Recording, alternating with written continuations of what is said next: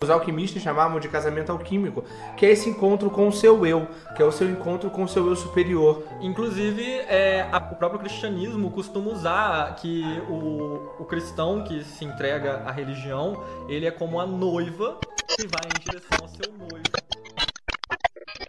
Vamos falar de cadáver. Hoje a coisa tá escatológica, porque é cadáver, mas tem humor. Eu sou D'Aumon. Eu sou o Ades e a gente vai falar sobre a morte do Harry Potter. Se você não viu no filme, se você não leu no livro, acredite, o Harry morreu. E morreu pra sempre, mas mesmo morto, ele age, ele tem magia. É o Chosen One, o escolhido, não é mesmo? O eleito.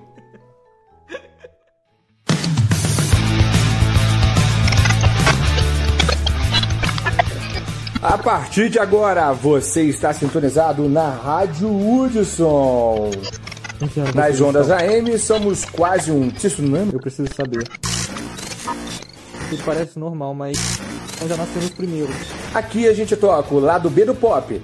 E de vez em quando, ouvimos até o disco ao contrário.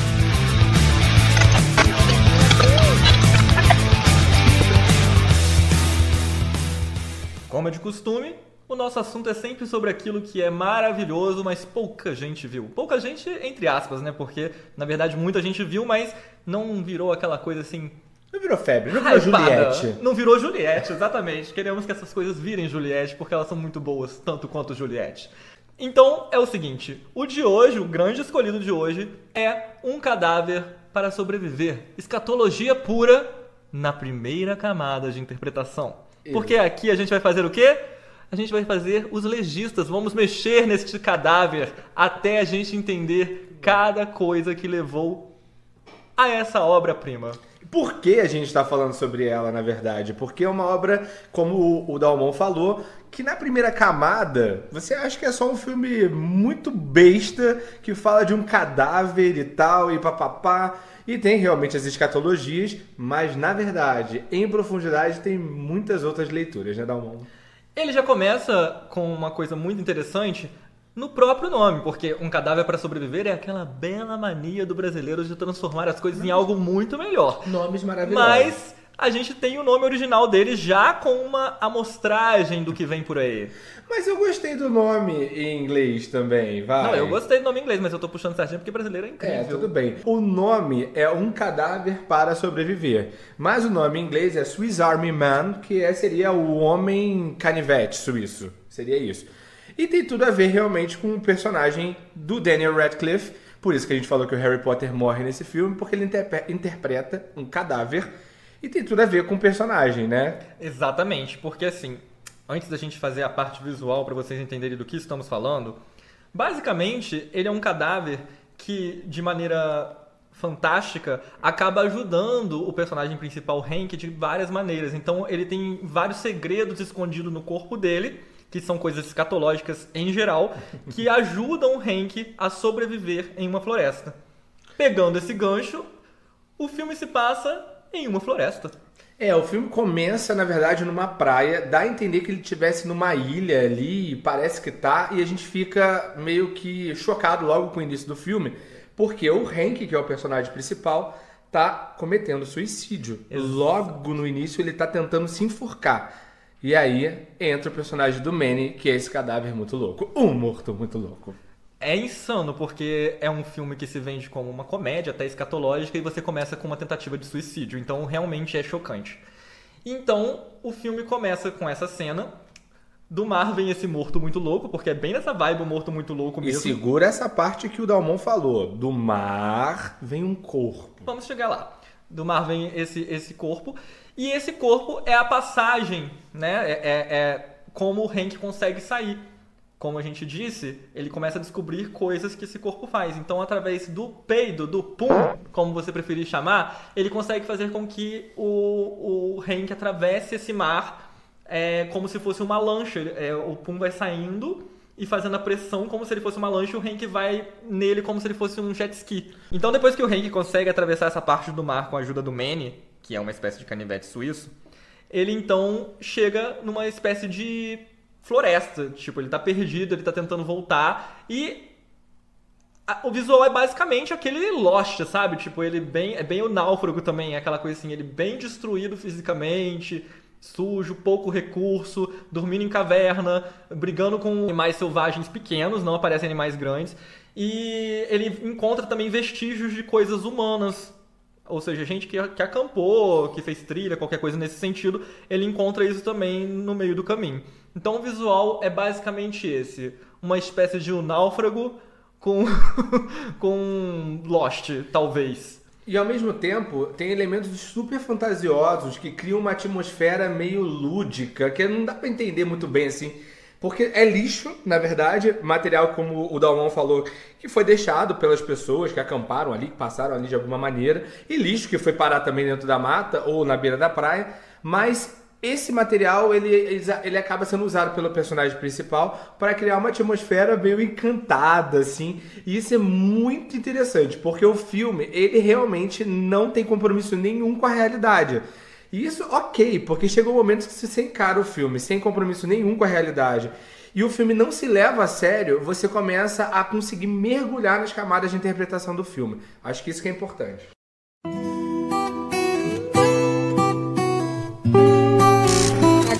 Essa questão do jet ski de peidos já mostra a questão da fantasia. É tudo realmente muito exagerado.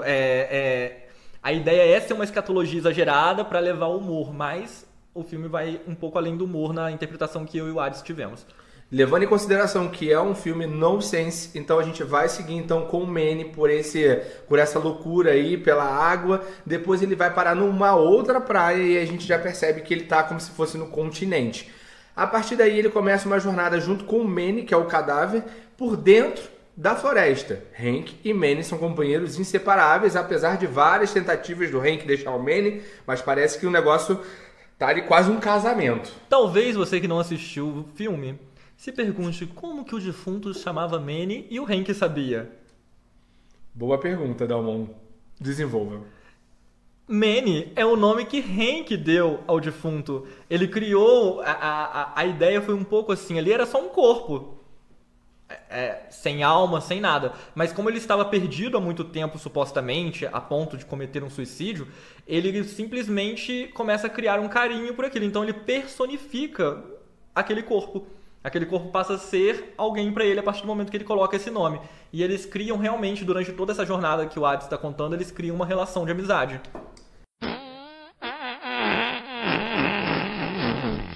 O Hank era apaixonado por uma menina que ele via dentro do ônibus, né? Ele nunca chegou a conversar com essa menina, nunca trocou ideia nem nada, mas ele era aficionado por ela, ele via ela sempre dentro do ônibus. E ele, inclusive, tinha uma foto dela no celular dele, como plano de fundo. E aí o Manny vê a foto, não é isso? E aí a gente já começa a ter uma diferença no comportamento do cadáver.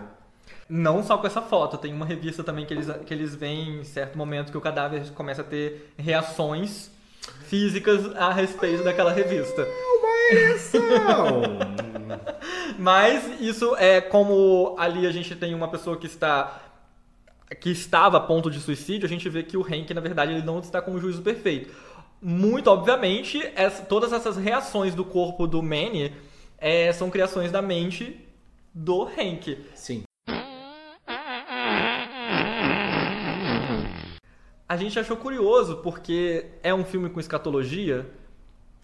Tem o peido que faz atravessar o mar. Eu amo isso. Tem uma parte que o Hank tá com sede e a água sai da boca do Manny. Ou seja, ele bebe uma água que tá saindo do corpo de um defunto porque não tinha água em volta. Isso eu achei nojento. Tem bastante coisa escatológica. Mas quando você vai interpretando os símbolos que tem no filme, você vai entendendo o que o filme quer, na verdade, passar. Hank, como o Ades acabou de falar, ele tinha uma paixão por uma garota. Uhum. Mas ele era uma pessoa muito reclusa, ele era tipo aquele nerdzão meio loser mesmo, sabe? Não é aquele nerd estilo geek, não. É aquele perdedor mesmo, que não tinha amigos, não conversava com ninguém, ficava sempre sozinho. E tinha essa paixão frustrada por essa garota que ele sequer conversou com ela. E aí... Uma relação conturbada com o pai. Ele foi parar nessa ilha, ou seja, a ilha ali já representa a solidão do Manny. Né? Todo ser humano é uma ilha, ele já tá ali sozinho. ele está perdido. A ideia, em geral, do filme, já catando um todo, antes de falar dos outros símbolos, é basicamente mostrar essa busca da libertação desse traço de ego que ele tem. E aí a gente vê a alegoria da liberação, inicialmente, dessa praia onde ele está.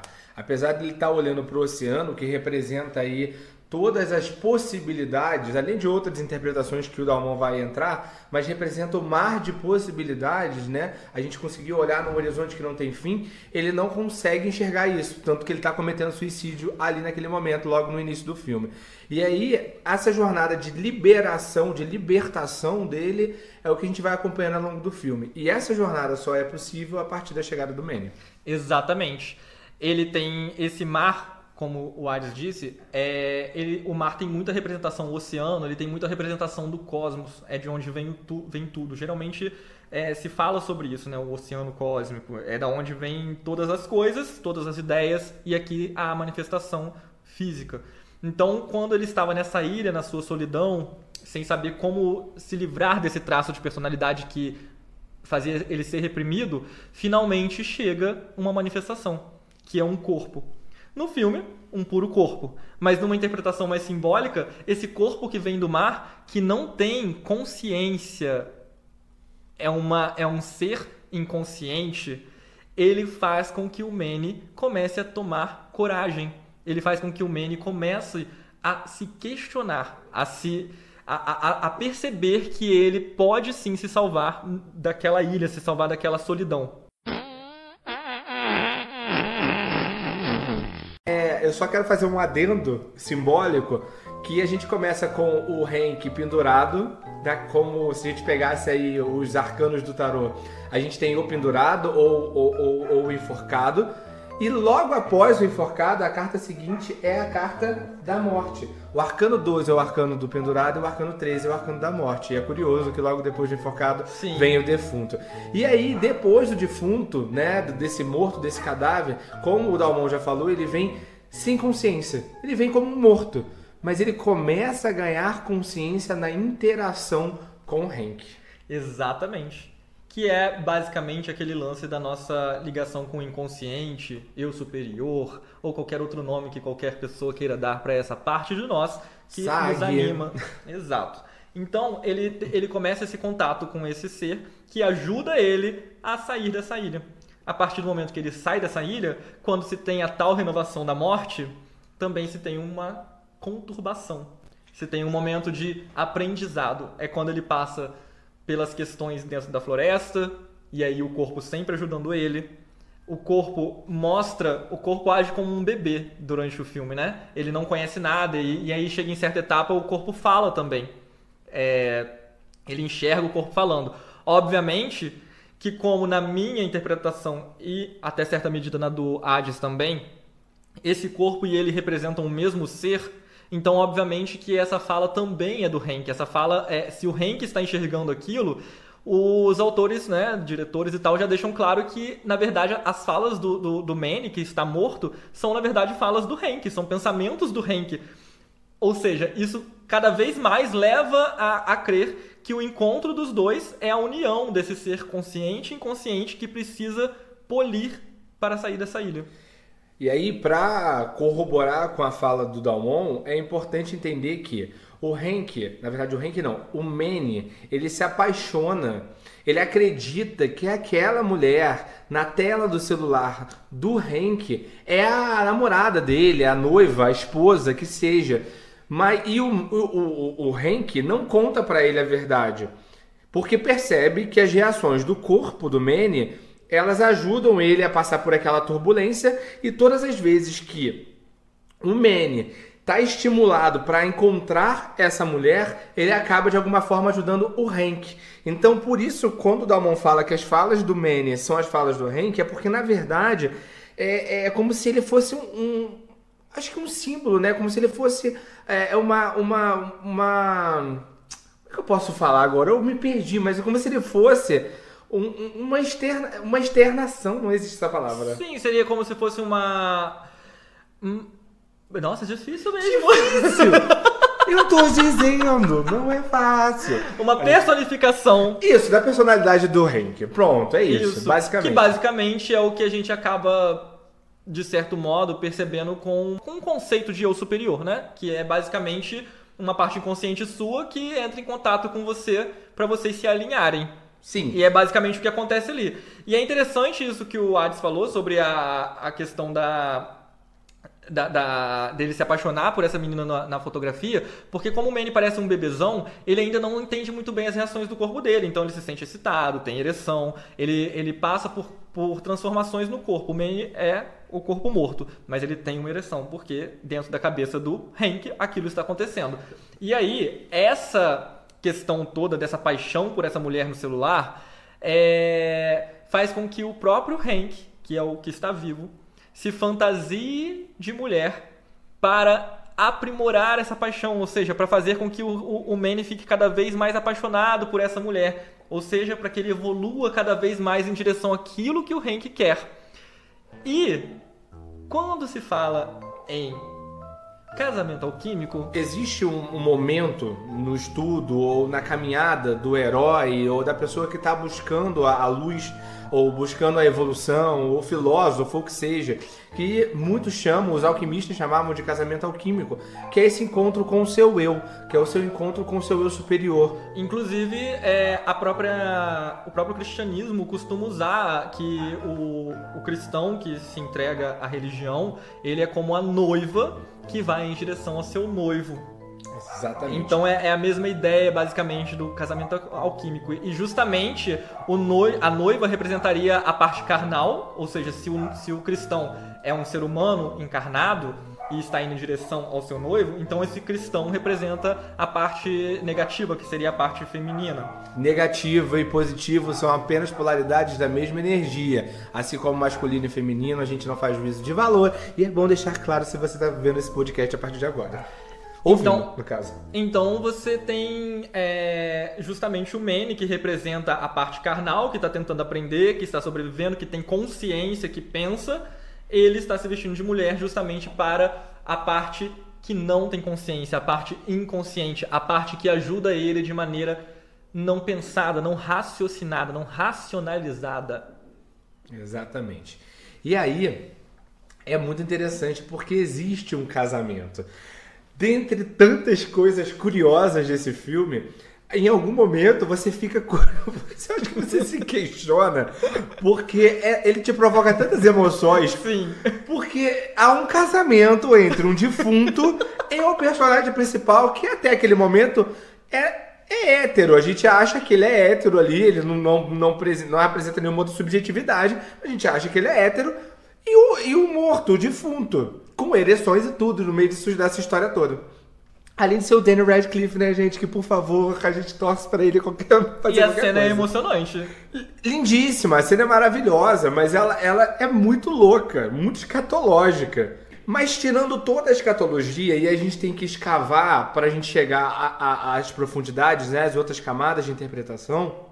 O que a gente percebe é que a partir desse casamento alquímico, né, a partir desse encontro dos dois, aí as coisas começam a agir de forma diferente. A partir daí, eles começam a sair dessa floresta e encontrar o que seria a luz, né? O que seria uma rodovia, uma nova estrada, um novo caminho. Antes de eu continuar, eu quero deixar bem claro... que a pessoa que faz o Hank também é meu crush, eu sou apaixonado nele, é o Paul Dano. Ele fez o papel dele assim mais memorável, que quase todo mundo vai lembrar, foi em Pequena Miss Sunshine, ele fazia o irmão da protagonista. E para além disso, eu acho que ele atua muito bem. Sim, nesse filme principalmente, tá, gente? Atenção pra atuação do Paul Dano e a do Daniel Radcliffe, que como um defunto fez muito bem. Eu acho que deve ser muito difícil fazer um defunto, ele mandou bem mesmo.